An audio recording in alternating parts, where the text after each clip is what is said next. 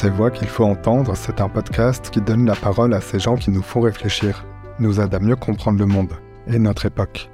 Des lanceurs d'alerte, des experts ou de simples témoins avec qui je souhaite dialoguer. Ils nous bousculent parfois, nous surprennent toujours et cela ne laisse jamais indifférent. Aujourd'hui, je reçois Timothée Parik. Il a 33 ans et vit en Suède. Timothée est chercheur en économie écologique. Sa conseillère d'orientation lui avait parlé du métier de directeur de casino. En entrant à l'université, il pensait en sortir et tout casser sur les milieux financiers. Faire énormément d'argent, mais il s'est plutôt dirigé dans la voie d'un changement de modèle, de modèle économique. Sa thèse sur la décroissance et son livre Ralentir ou périr proposent un chemin radicalement différent. Dans cet épisode, je veux en savoir plus sur ce qu'est la croissance pour mieux comprendre la proposition de décroissance que Timothée m'explique en détail. De nos modes de vie au fonctionnement de l'économie, pour lui, tout ce que l'homme a construit, l'homme peut le défaire. Alors des limites planétaires à un monde plus juste, comment ralentir ou périr? Je m'appelle Simon Icard et vous souhaite la bienvenue dans ce nouvel épisode.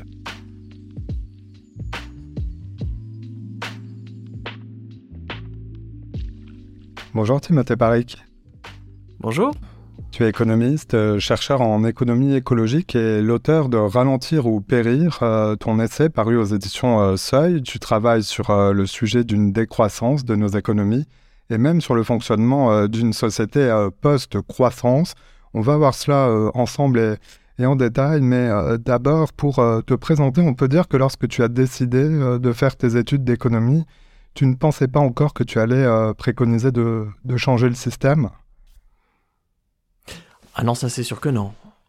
Moi, je me suis engagé dans l'économie vraiment comme un, gentil petit étudiant bien obéissant, euh, prêt à apprendre l'économie à l'université avant d'aller en école de commerce pour ensuite aller euh, euh, tout casser sur les marchés financiers ou en tout cas faire énormément d'argent. Je m'en souviens que c'était vraiment l'objectif qu'on avait quand on entrait en, en université d'économie à l'époque. Et j'ai atterri bien loin de l'objectif initial.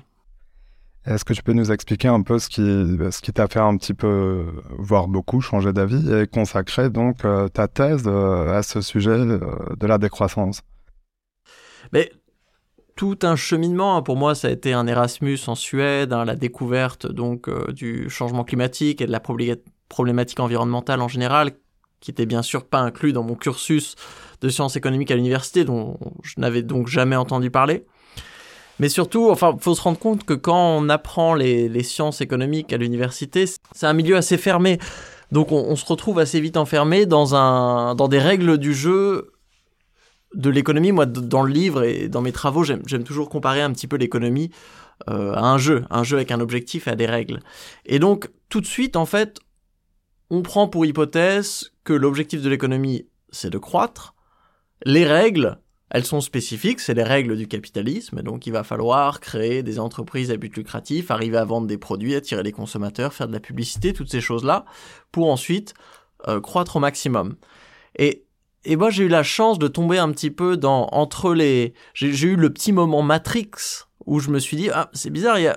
C'est bizarre quand même ce jeu de l'économie. Est-ce que c'est vraiment le seul jeu de l'économie? Est-ce que ça pourrait pas être différemment? Et là d'un coup, euh, j'ai eu ma rencontre euh, Morpheus, euh, la rencontre pilule rouge où je me suis rendu compte que ce jeu de l'économie est complètement absurde, écocidaire, contre-productif et surtout n'est pas écrit dans le marbre. Donc on pourrait très bien aujourd'hui avoir une économie qui est radicalement différente de l'économie qu'on a présentement.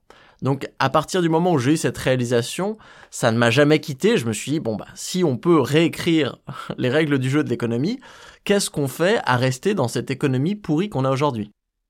Alors, pour bien comprendre la, suite de cet épisode, euh, peut-on dire que pour toi, le, changement climatique, c'est un problème économique? Alors, il faut faire attention parce que traditionnellement, les économistes ont tendance à économiciser le monde. Donc on leur donne n'importe quoi, un virus, euh, le choix de faire des enfants ou non, euh, la disparition d'une espèce animale, le changement climatique, et eux, ils vont traduire ce problème complexe dans leur logiciel d'économie et transformer ça en un problème économique, c'est-à-dire un problème de prix. Dire ah bah si le, on a le changement climatique, c'est simple, c'est tout simplement parce que les entreprises euh, ne payent pas les pollutions qu'elles causent. Si on arrivait à internaliser ces externalités, comme on dit en économie de l'environnement, et bah là d'un coup, de par la logique du marché, on arriverait à résoudre le problème du changement climatique. Ça, je pense que c'est une vision assez naïve. Donc moi, je pense que le changement climatique, c'est un problème anthropocentrique, anthropologique, pas anthropocentrique, pardon, anthropologique, c'est-à-dire ça va bien au-delà de, l'économie, c'est une crise de civilisation, d'un modèle de développement, mais c'est aussi une crise qui, même si elle n'en trouve peut-être pas la source ici, a été grandement accélérée et aujourd'hui principalement euh, conduite par le modèle économique et donc, quand je dis modèle économique, l'objectif et les règles du jeu de l'économie aujourd'hui. Alors on va voir, euh, on va poursuivre ensemble. Euh, avant d'aller sur la décroissance, peux-tu nous dire simplement pourquoi la croissance de notre économie est à la base du, système économique actuel et, donc aussi des politiques publiques Comment on, l'explique? Ça, c'est même pas un, secret, hein. c'est écrit dans la loi. Là, je regardais il y a pas longtemps les attributions donc du ministre de l'économie, hein. c'est marqué. Donc, quand vous venez élire un ministre, c'est marqué noir sur blanc l'une des responsabilités est de promouvoir la croissance économique et la compétitivité de l'économie française. De la même manière, moi j'aime au, Royaume-Uni, ils ont même ce qu'ils appellent un devoir de croissance, le growth duty. Dans la loi depuis 2015, qui là, c'est même pas l'attribution d'un ministre, c'est à toutes les personnes qui travaillent pour le gouvernement britannique ont la responsabilité de ne jamais agir contre la désirabilité de la croissance économique. C'est-à-dire que si euh, tu es ministre de l'Environnement au Royaume-Uni et que tu te rends compte que pour tenir une trajectoire un peu sérieuse de réduction des émissions de gaz à effet de serre, il faut fermer un aéroport ou ralentir une certaine industrie, légalement, tu n'as pas le droit de faire ça parce que cette décision irait à l'encontre de la croissance économique. Donc là, on voit vraiment qu'on a ce que, ce Matthias Schmelzer, l'historien allemand, a appelé l'hégémonie de la croissance, où la croissance est vraiment devenue un objectif spécifique, cohérent de politique publique. Et ça, c'est, on, peut le voir dans la loi, mais on le voit aussi. Il suffit de regarder les infos, il suffit de regarder les discours des gouvernements autour de problématiques diverses. Hein. Ça peut être euh, le changement climatique, là, l'année dernière, autour de la COP et des politiques de sobriété, mais ça peut être aussi la question des retraites aujourd'hui. On retombe toujours sur une espèce de d'hégémonie des indicateurs financiers de on ne peut pas faire ça parce que ça va ralentir la croissance. Si on fait ça, ça va ralentir la croissance. Le changement climatique va ralentir la croissance. Donc on en revient toujours à cette grande priorité des économies modernes qui est de faire croître leur PIB. Et il faut le dire aussi, la croissance n'est pas seulement un objectif de politique publique, c'est aussi un, phénomène euh, qui est le résultat agrégé de plein d'incitations à de plus petits niveaux. Par exemple, l'entreprise à but lucratif. Donc aujourd'hui, les entreprises en France, la plupart, c'est des entreprises à but lucratif. La raison d'être légale d'une entreprise à but lucratif, c'est de générer un profit. C'est la seule raison d'être légale. Et donc, si on a des entreprises qui se font compétition sur un marché sur leur capacité à dégager un profit, et donc euh, ça va être la survie du plus fort, c'est-à-dire la survie du, plus lucratif, et ben là aussi on va avoir un mécanisme d'entraînement qui va créer une croissance agrégée. Les entreprises sont incitées à produire plus, elles sont incitées à forcer les consommateurs à consommer plus avec l'obsolescence programmée et la publicité. Et donc là aussi, même à l'échelle plus intermédiaire des entreprises, on a cette euh, pression vers la croissance. Et même si on redescend au niveau des consommateurs aujourd'hui, on a une mentalité plus fine autour de la croissance. Déjà, nous sommes obligés, si vous faites partie des ménages français les plus modestes, vous êtes obligés de faire très attention à votre budget et de faire en sorte que votre pouvoir d'achat augmente parce que vous habitez dans une économie marchandisée où l'accès aux biens et services qui permettent de satisfaire vos besoins ça peut être votre loyer, la nourriture, euh, votre mode de déplacement demande de l'argent. Et donc on se retrouve forcé à jouer le jeu de la croissance malgré nous. Si on était dans une économie, et là on y retournera tout à l'heure, hein, une économie avec des prix contrôlés, avec des entreprises à but non lucratif, avec des services publics de qualité, avec euh, une limitation de la publicité, de l'obsolescence programmée, on n'aurait pas besoin forcément de donner autant d'importance au pouvoir d'achat. Mais aujourd'hui, dans un capitalisme de coupeur de gorge, on est obligé de se battre pour défendre son pouvoir d'achat. Donc là aussi, on a tendance à prendre des décisions qui permettent de maximiser nos revenus. Donc la façon dont on pense nos études, moi je me souviens très bien, quand j'étais étudiant en terminale et que je suis allé voir un conseiller d'orientation pour choisir un métier, euh, l'indicateur vraiment le plus important, c'était le salaire. Donc on présentait les métiers, voilà, moi je m'en souviens à l'époque, on m'avait conseillé d'être directeur de casino. Voilà, Timothée, euh, directeur de casino, tu peux être chirurgien, euh, tu peux être empailleur d'animaux, je sais pas, tout ce que tu veux, et on te compare le salaire horaire de chaque métier. Donc là pour moi c'est symptomatique en fait d'une société où le social, l'écologique, le culturel devient un sous-domaine, une priorité secondaire par rapport à l'objectif premier qui est celui d'accumuler de l'argent. Et cette croissance, euh, donc c'est un mouvement euh, de grossissement, un mouvement vers l'avant, sauf quand il y a des accidents économiques ou des, récessions. Est-ce qu'il y a une limite à, la croissance? Tu attires l'attention euh, sur la réalité exponentielle de la croissance à travers le temps, même si c'est quelques pourcents par an, 2, 3%, au, bout du compte, ça, ça a quel impact quand tu regardes dans le rétroviseur? Bah Déjà, il faut se rendre compte que l'idée de la croissance exponentielle, c'est que tu as, donc quand on dit on a par exemple 2% ou 3% de croissance par an en France, c'est-à-dire que l'économie telle qu'elle était avant a grossi de 3%. Et donc après, si l'année d'après on a 3%, ça sera cette nouvelle économie plus grosse qui va grossir encore. Donc avec un taux de 3% par an, l'économie, elle double en taille toutes les générations. Donc elle double, elle double, elle double, elle double, elle double. Donc c'est là, du point de vue de l'économie écologique, on se rend compte que vu que les écosystèmes sont limités dans leur capacité non seulement à nous fournir euh, des matériaux qui sont rares, le sable, les métaux, euh, la biomasse, les sols, euh, les arbres, mais encore plus aujourd'hui dans leur capacité à absorber nos pollutions, à commencer par les gaz à effet de serre. Donc là, on, voit que quand l'économie elle double, elle double, elle double, elle double, peut-être avec des gains d'efficacité, on arrive à bien sûr avoir ce qu'on appelle un découplage relatif, donc être relativement moins polluant qu'on l'était avant, mais on a quand même un surcroît d'activité. Et aujourd'hui, c'est ce surcroît d'activité qui étouffe complètement euh, la planète. Et j'en profite pour noter un point assez intéressant parce que tu disais la croissance, c'est aller de l'avant. Ce qui est intéressant de la manière dont on mesure le PIB, c'est que c'est plus un indicateur d'agitation. Donc c'est un peu comme un podomètre de l'économie. Et le podomètre, tu peux te dire, bon bah tiens, aujourd'hui, euh, je, vais aller de A à B, euh, c'est un chemin de 3 km. Euh, tu, tu, montes une montagne, tu fais tes 3 km, bah voilà, le podomètre, il te calcule les 3 km. Mais je peux aussi rester dans mon bureau et faire du surplace, c'est-à-dire faire juste des allers-retours sur, dans le couloir, ou tourner en rond. Et là, je ferai aussi 3 km. Le PIB, en fait, il a le même problème. Il mesure l'agitation, mais il te dit pas vraiment si cette agitation, elle t'a amené quelque part. Parce qu'au final, l'économie, c'est un moyen, c'est pas une fin. On s'active, on extrait des ressources, on les transforme en biens et services afin de pouvoir satisfaire des besoins pour pouvoir mieux vivre et surtout mieux vivre de manière parcimonieuse, c'est-à-dire en réduisant le temps de travail et en réduisant l'usage des ressources. Donc l'économie du PIB, de la croissance aujourd'hui, en fait, elle n'est pas très adaptée au bien-être parce qu'elle ne fait que mesurer l'agitation.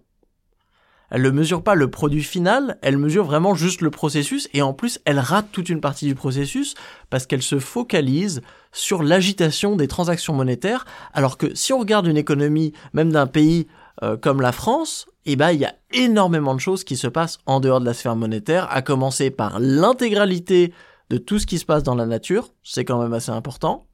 Et ensuite, tout ce qui se passe dans la sphère de la subsistance, dans les milieux euh, du bénévolat, de l'associatif, qui sont aussi au moins aussi importants que ce qui se passe sur les marchés monétaires. En référence à ce que tu viens de dire sur la, nature et tout ce qui est euh, tout ce qui échappe finalement à l'indicateur du, PIB, euh, c'est un des, soucis de compréhension qu'on peut avoir justement on, parle euh, beaucoup de, euh, de, la croissance verte euh, dans l'actualité, même dans le champ politique. tu es allé rechercher des, traces de son existence dans la réalité.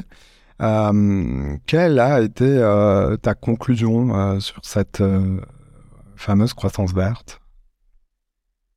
Ma conclusion, c'est que la croissance verte est une fable.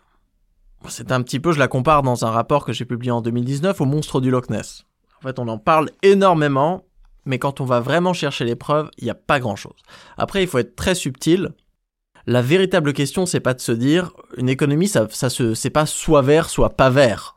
Non, bien sûr que non. Une économie, quoi qu'elle fasse, elle viendra toujours utiliser des ressources qu'elle va venir extraire dans la nature. Elle viendra toujours rejeter des pollutions qui reviendront dans la nature. La question, c'est l'échelle.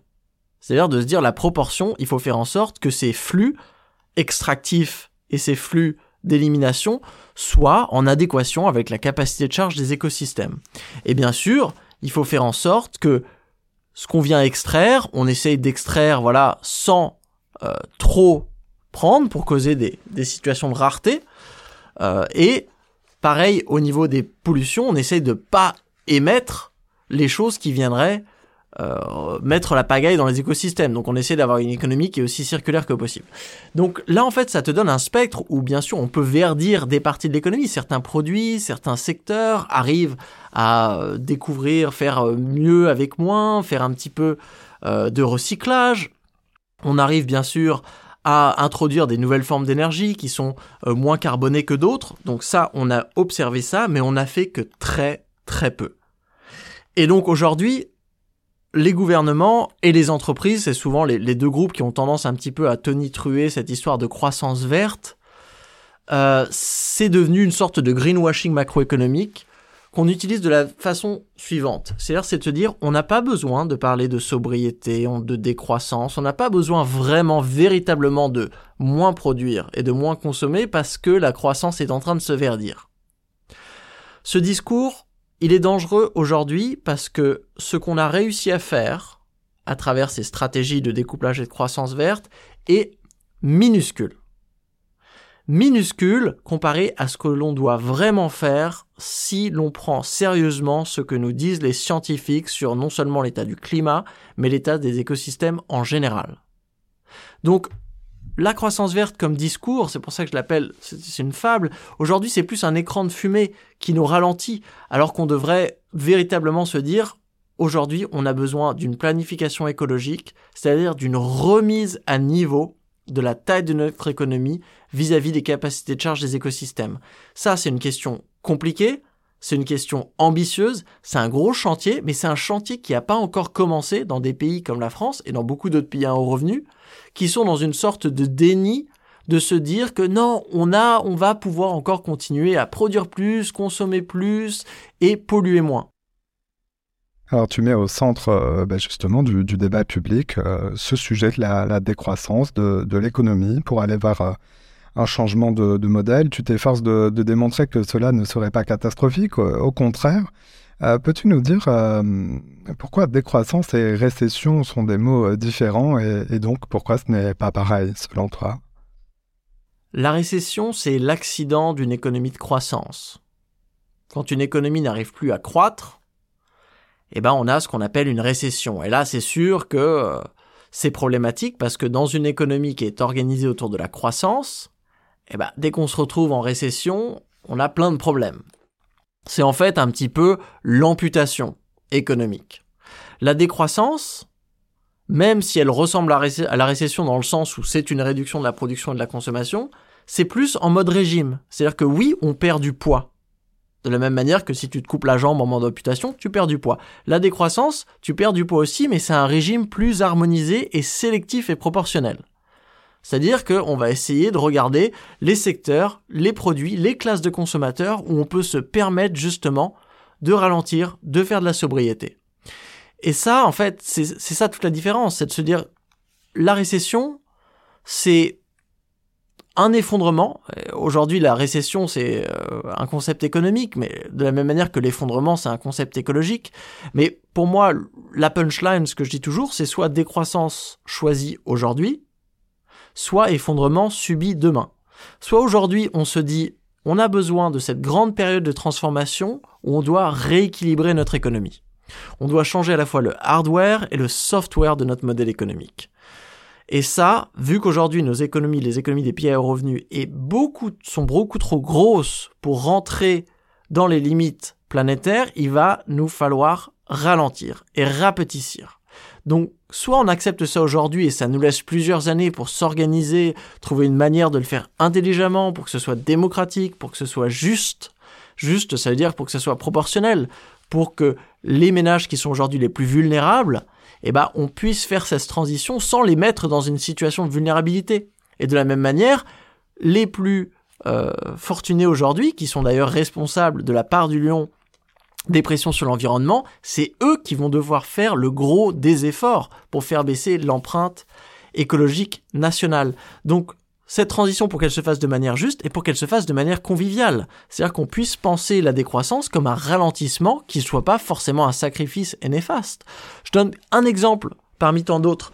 Il y a une étude de l'Institut Veblen qui est sortie il y a quelques semaines euh, qui nous dit que les dépenses publicitaires en France euh, ont causé, en cumulé de 1992 à 2019, un surcroît de consommation d'environ 5%. C'est-à-dire que la publicité, dans cette étude, hein, macroéconomiquement, a un effet sur la consommation, donc la publicité incite à consommer, des choses que les gens n'auraient pas consommées sans publicité. Donc là, on se rend compte que on aurait pu, si on avait limité la publicité, éviter cette augmentation de la consommation ce qui n'aurait pas forcément été un sacrifice, vu que ce surcroît de consommation se fait à travers la création de besoins artificiels, de par l'existence de la publicité.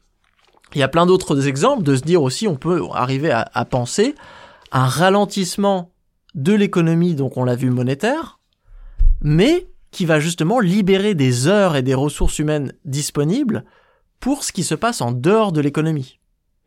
Et donc, euh, une économie, par exemple, où on travaillerait moitié moins qu'aujourd'hui, donc la semaine, euh, allez, on va être ambitieux, on peut dire à 15 heures par semaine, pour moi, c'est pas un accident, c'est pas quelque chose, c'est pas un retour vers un état moyenâgeux de pauvreté de travailler 15 heures par semaine.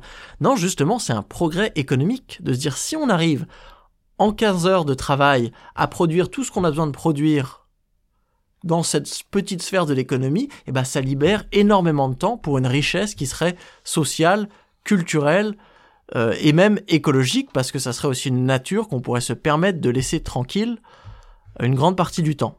Donc c'est ça la grande différence entre la décroissance et la récession.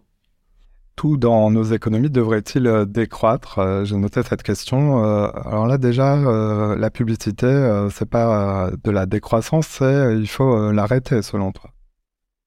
Ah oui, bon, la publicité devrait disparaître. La publicité n'a de raison d'être que dans une économie où les entreprises cherchent à inciter à la consommation.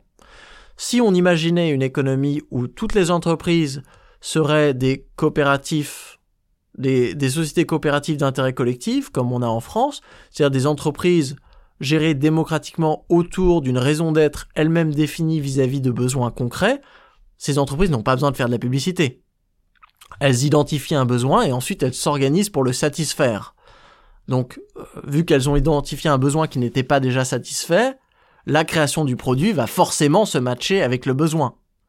Donc la publicité, dans ce sens-là, aujourd'hui d'ailleurs c'est le ça, hein, il y, a, moins de, de 1,6% de toutes les entreprises en France qui font de la publicité.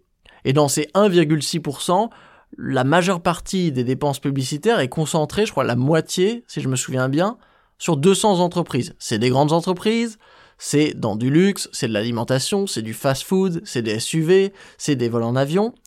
Donc la publicité, c'est l'une des activités économiques qui deviendrait inutile en fait dans une économie post-capitaliste, comme les marchés financiers, comme énormément de systèmes euh, d'assurance, comme énormément de biens industriels comme des voitures.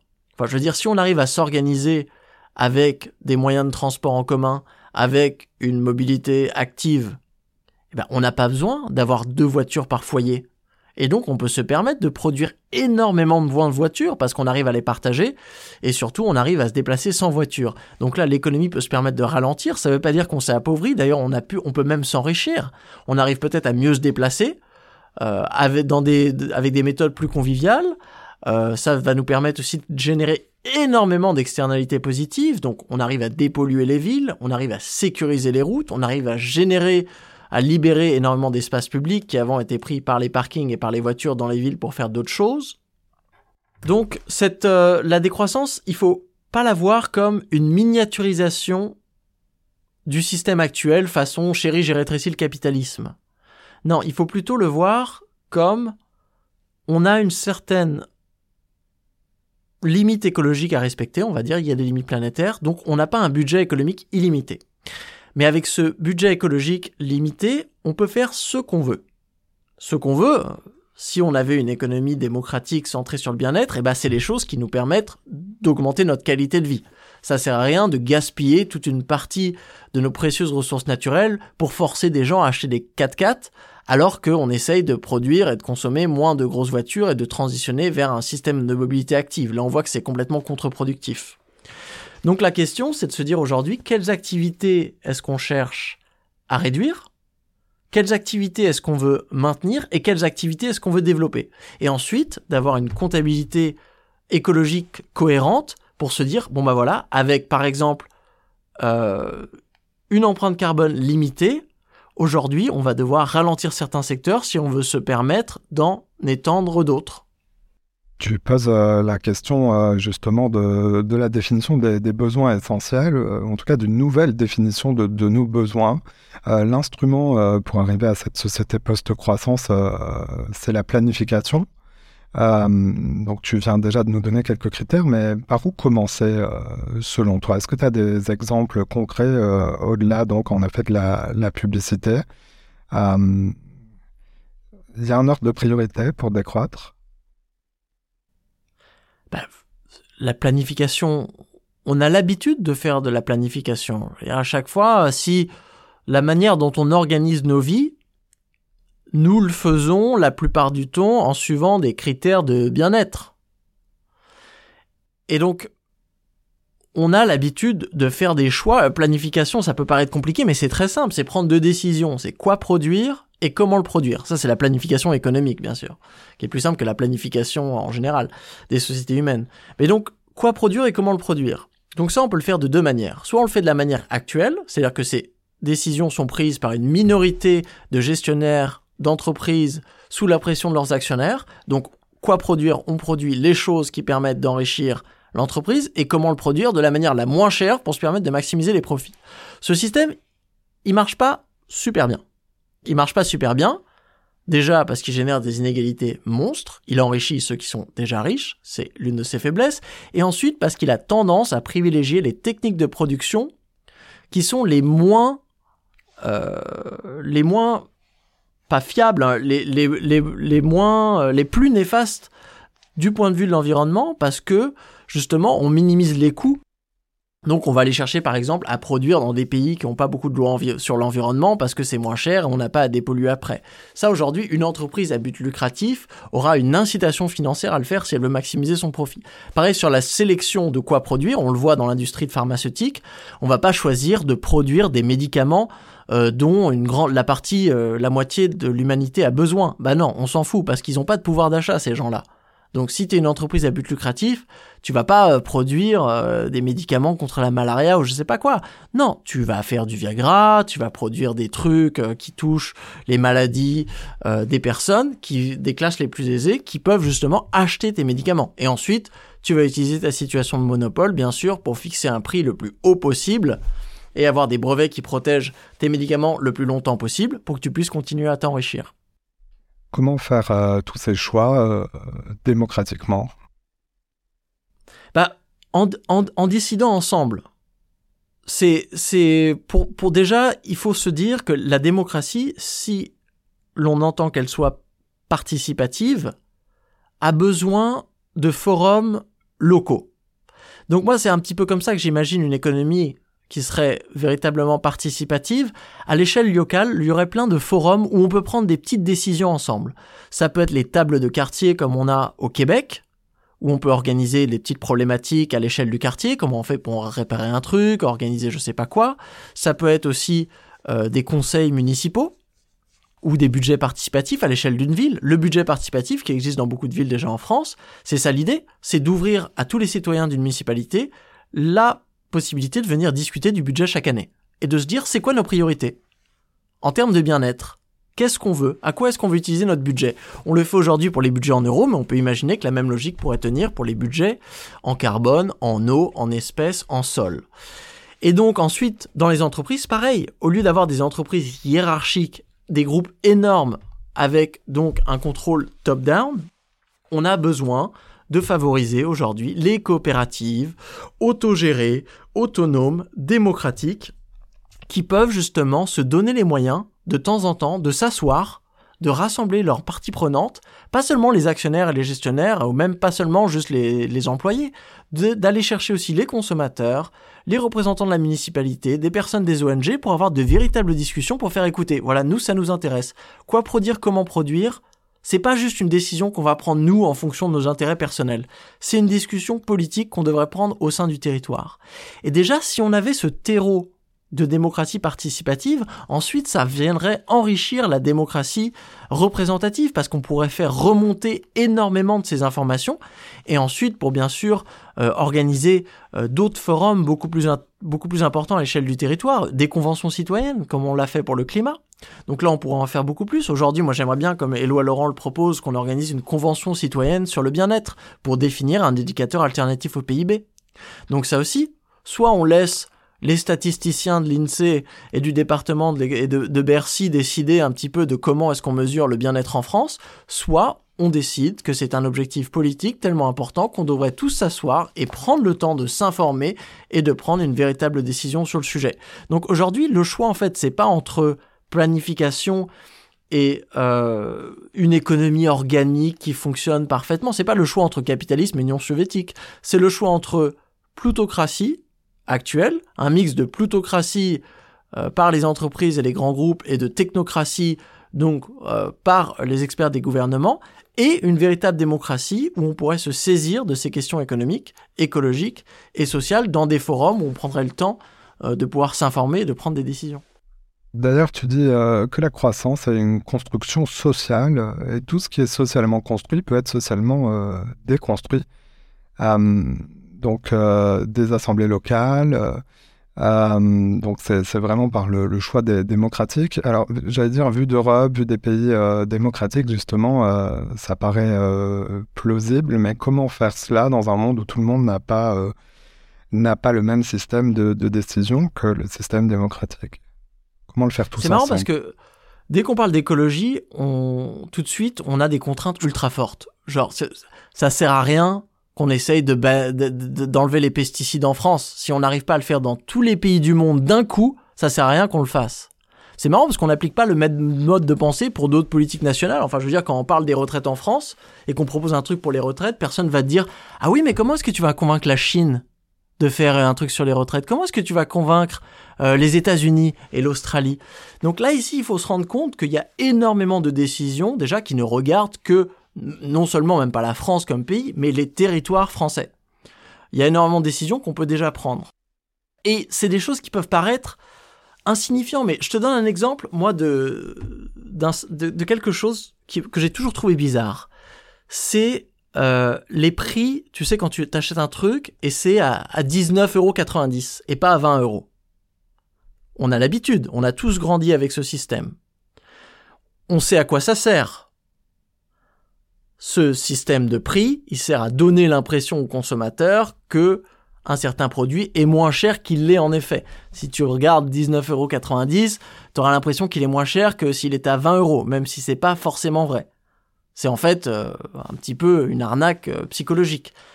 Si on avait dès le départ de la manière dont on détermine les prix, comme c'est le cas aujourd'hui dans certaines euh, AMAP en France, dans certaines coopératives, où les coopératives, quand elles forment les prix des produits, elles invitent toutes les parties prenantes, consommateurs, personnes de la municipalité, les personnes qui travaillent, les investisseurs, et ensemble, on se dit, bon voilà, ça c'est nos coûts de production pour produire ce truc-là. Ça, c'est les investissements, les trucs qu'on a à rembourser, ça c'est le loyer des locaux, donc nous, on peut le vendre à ce niveau-là, minimum, ensuite, qu'est-ce qu'on veut comme salaire, et on décide. Et les consommateurs, on leur demande, voilà, vous, vous êtes prêts à payer quoi, c'est quoi votre pouvoir d'achat, la municipalité, on regarde, est-ce qu'ils peuvent aider, et ensemble, on détermine un prix. Si on prenait cette décision, on n'aurait jamais, on n'aurait que des prix arrondis.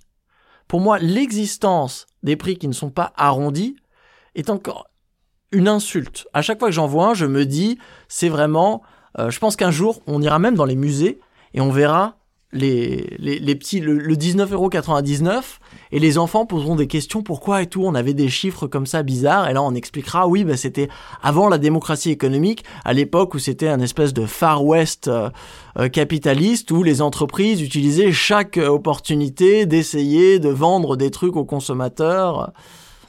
Donc ça, la planification, il faut le voir dans ce sens-là, c'est-à-dire de prendre des décisions ensemble. Et prendre des décisions ensemble, en fait, ça permet de faire ressortir tes besoins. Parce que les besoins sont écrits nulle part. Aujourd'hui, dans la, façon un petit peu euh, romantisée du fonctionnement du capitalisme, on est censé exprimer nos besoins à travers nos comportements de consommation. Bon, ce qui marche pas ultra bien, cette idée du démocratie du porte-monnaie quand t'es ultra pauvre. Quand t'es ultra pauvre, justement, t'as beaucoup plus de besoins que quelqu'un qui est super riche, mais t'as aucun moyen de les exprimer. Donc déjà, on voit bien la faiblesse de cette démocratie du porte-monnaie. Alors que quand tu peux te rendre à une assemblée générale et que tu es une personne, que tu sois riche ou que tu sois pauvre, tu es une personne et tu peux dire, représenter ton besoin, faire écoutez, moi ce pesticide, et je suis pas tout seul, on est beaucoup, ça vient impacter notre santé, ça nous inquiète pour le futur euh, de la biodiversité sur la région, tada tada. Et si on est plein à qui ça inquiète et qu'il y a eu juste une seule personne qui va dire ah oui mais moi j'adore utiliser ce pesticide parce que ça me permet de maximiser mon profit. Ben là je pense que démocratiquement on peut se mettre d'accord, on fait ok ok euh, Jean-Philippe mais bon euh, là tu vois bien que même si ça permet de t'enrichir vu que ça vient euh, flinguer toute la biodiversité de la région bon on va quand même essayer de pas l'utiliser. Si on avait eu ce forum démocratique pour prendre ces décisions on n'aurait pas aujourd'hui publicité. On n'aurait pas du 19,99 euros on n'aurait pas des pesticides, on ne continuerait pas à extraire du pétrole, on ne continuerait pas à essayer de voler des avions et on n'essaierait pas à chaque opportunité euh, dans la rue, dans le métro, dans les médias et à la télé d'inciter les gens à rouler en 4x4. La démocratie, euh, le bien-être, on en a parlé, l'écologie, on a commencé euh, sur ça et les limites planétaires. Et là, tu, commençais à le détailler, l'impératif de, justice, clairement, pour toi la décroissance, euh, c'est euh, la première étape vers une justice sociale aboutie, que beaucoup recherchent évidemment. Oui, bah quand tu, on peut partir des émissions nationales, hein, des émissions internationales. 10% des plus riches représentent la moitié des émissions de la planète. Donc si tu prends le budget carbone, c'est une sorte de gros gâteau planétaire, tu le partages, aujourd'hui la moitié va aux 10% les plus riches, alors que la moitié la plus pauvre de l'humanité, les autres 50%, n'en utilise que moins de 10%. Donc là déjà, tu peux te demander est-ce que c'est juste? Si on pense que c'est pas juste, eh ben il va donc ça veut dire qu'on va devoir avoir une transition à deux vitesses où la partie la plus riche de l'humanité va devoir consommer moins de ressources naturelles, ce qui veut dire produire et consommer moins euh, de biens et de services, pour permettre à la moitié la plus pauvre de l'humanité de produire et consommer plus. Parce que même si en économie on peut avoir des débats sans fin sur est-ce que l'économie est un jeu à somme nulle, sur au niveau des euros, est-ce qu'il n'y a pas des phénomènes de multiplicateurs, de, ruissellement, pourquoi pas? Mais le carbone, ça je peux te dire que c'est un, jeu à somme nulle à 100%. Et ça, un enfant de 5 ans peut comprendre. Hein. Euh, quand t'as trois poissons, euh, et que il euh, y en a un qui, y a, vous êtes trois, il y en a un qui en mange deux, bah il reste un poisson. Ils, ils vont pas ruisseler, il euh, y a pas, non. Et bah sur notre stock, notre patrimoine de ressources naturelles, que ce soit des, des flux dynamiques que ce soit des, des stocks physiques, il est limité. Donc si aujourd'hui on continue de monopoliser, ce qui est le cas dans les pays à haut revenu, et surtout dans les classes les plus riches maintenant qu'elles habitent dans les pays du Nord ou dans les pays du Sud, une grande partie des ressources naturelles, on ne pourra pas non seulement éradiquer la pauvreté, mais on ne pourra pas atteindre ce, bel objectif hein, qui est qu'on peut trouver dans le dernier rapport du GIEC, qui est de garantir le bien-être pour tous dans les limites des seuils planétaires. Très clair, très clair. Alors, euh, comme le temps passe euh, très vite, je te propose un exercice. Euh, un exercice. Quels sont les pour aller dans le détail euh, de ce qu'on n'aurait pas encore abordé ensemble sur, ton travail et tes propositions. Mais on va le prendre à l'envers. quelles sont les remarques que qu'on te pose le, plus qui, et qui t'énervent le plus parce que ton travail euh, fait grand bruit et suscite le débat? Alors des remarques qui m'énervent, il y en a beaucoup. Bon, en général, ce qui m'énerve surtout, c'est des remarques qui ne prennent pas vraiment en compte le contenu de l'idée. Donc les gens vont dire, euh, par exemple, ah bah t'es pour la décroissance, mais la décroissance, on a déjà essayé au Venezuela ou en Grèce, c'était pas bien. Est-ce que tu veux ça? Ou il y a des gens aussi qui font l'amalgame, ah tu es la décroissance, mais tu veux la décroissance de l'espérance de vie. Donc là, des, des remarques un petit peu débiles. Ensuite, quand on arrive à comprendre un petit peu le concept, il y a quand même des gens qui ont des, des critiques un petit peu plus développées. Euh, moi, l'une une que j'aime, enfin pas une, une que j'ai à chaque fois, tous les jours, c'est sur l'innovation. Les gens disent, ah oui, mais pour résoudre tous ces problèmes, à commencer par le changement climatique, il va falloir de l'innovation. Et si l'on veut de l'innovation, il va falloir de la croissance. Parce que le plus de croissance on a, le plus on a d'innovation. Et là, encore une fois, on a un grand malentendu sur ce qu'est vraiment la croissance. Parce qu'on l'a vu, la croissance, donc c'est le podomètre de l'économie, c'est une mesure d'agitation. Mais quand on se pose la question de quoi on a besoin pour innover, pour innover, on a besoin d'inventeurs, d'infrastructures, d'énergie, de matériaux contenus dans les infrastructures, et voilà, on a besoin de mobiliser le temps et l'attention de ces inventeurs pour résoudre des problèmes. Donc je me dis, si on arrive à ralentir des parties de l'économie, par exemple, rêvons, on arrive à supprimer la publicité en France, on va libérer énormément de ressources naturelles. Toutes les personnes qui avant travaillaient pour la publicité, gaspillaient des heures tous les jours à forcer leurs concitoyens à acheter des 4x4, d'un coup vont pouvoir utiliser ces mêmes neurones, ce même génie créatif, pour résoudre de vrais problèmes, euh, innover, pas forcément de l'innovation technique, de l'innovation sociale aussi, pour parvenir à trouver un nouveau modèle économique. Et donc là, moi, justement, je, je, retourne souvent cet argument de dire la décroissance va permettre de libérer des ressources pour qu'on ait un surcroît d'innovation. Même si cette innovation ne va pas être définie de la manière dont les personnes ont l'habitude de définir de l'innovation, c'est-à-dire l'invention d'un truc qui va se vendre. C'est pas ça l'innovation. L'innovation, c'est ce qui parvient à résoudre un problème. Mais aujourd'hui, il y a beaucoup de nos problèmes qui sont sociaux. Par exemple, on a les faiblesses de notre modèle démocratique, on aimerait bien trouver des solutions pour savoir comment est-ce qu'on arrive à mieux s'organiser. Par exemple, la convention citoyenne, ça c'est une sacrée innovation de l'avoir inventée. Et la prochaine, se dire comment est-ce qu'on va réussir à faire mieux, ça c'est de l'innovation, ça va se vendre à personne. Ça va pas donner lieu à une marchandise qu'on va échanger sur des marchés, à une start-up qui va se vendre à des euh, milliards et quelque chose qui va prendre de la valeur sur le CAC 40. Mais c'est quelque chose dont on a besoin. Et donc aujourd'hui, quand on voit tous nos génies, moi je vois tous mes collègues hein, avec qui j'étais sur les bancs de l'économie, qui aujourd'hui, ou même euh, avec des collègues mathématiciens, des, des physiciens, des, gens qui ont fait de la physique, enfin des, des véritables génies, qui sont gobés par les banques et les sociétés d'assurance et les fonds d'investissement pour travailler sur des algorithmes de trading à haute vitesse, donc sur des marchés financiers qui aujourd'hui sont contre-productifs macroéconomiquement parce qu'ils génèrent des instabilités financières, qui sont contre-productifs socialement parce qu'ils enrichissent une minorité déjà riches, et qui sont contre-productifs écologiquement parce qu'ils accélèrent le rythme à laquelle nous détruisons la planète. Donc là, je me dis non seulement on est en train de gâcher du temps de cerveau disponible, mais on le fait de la pire manière possible.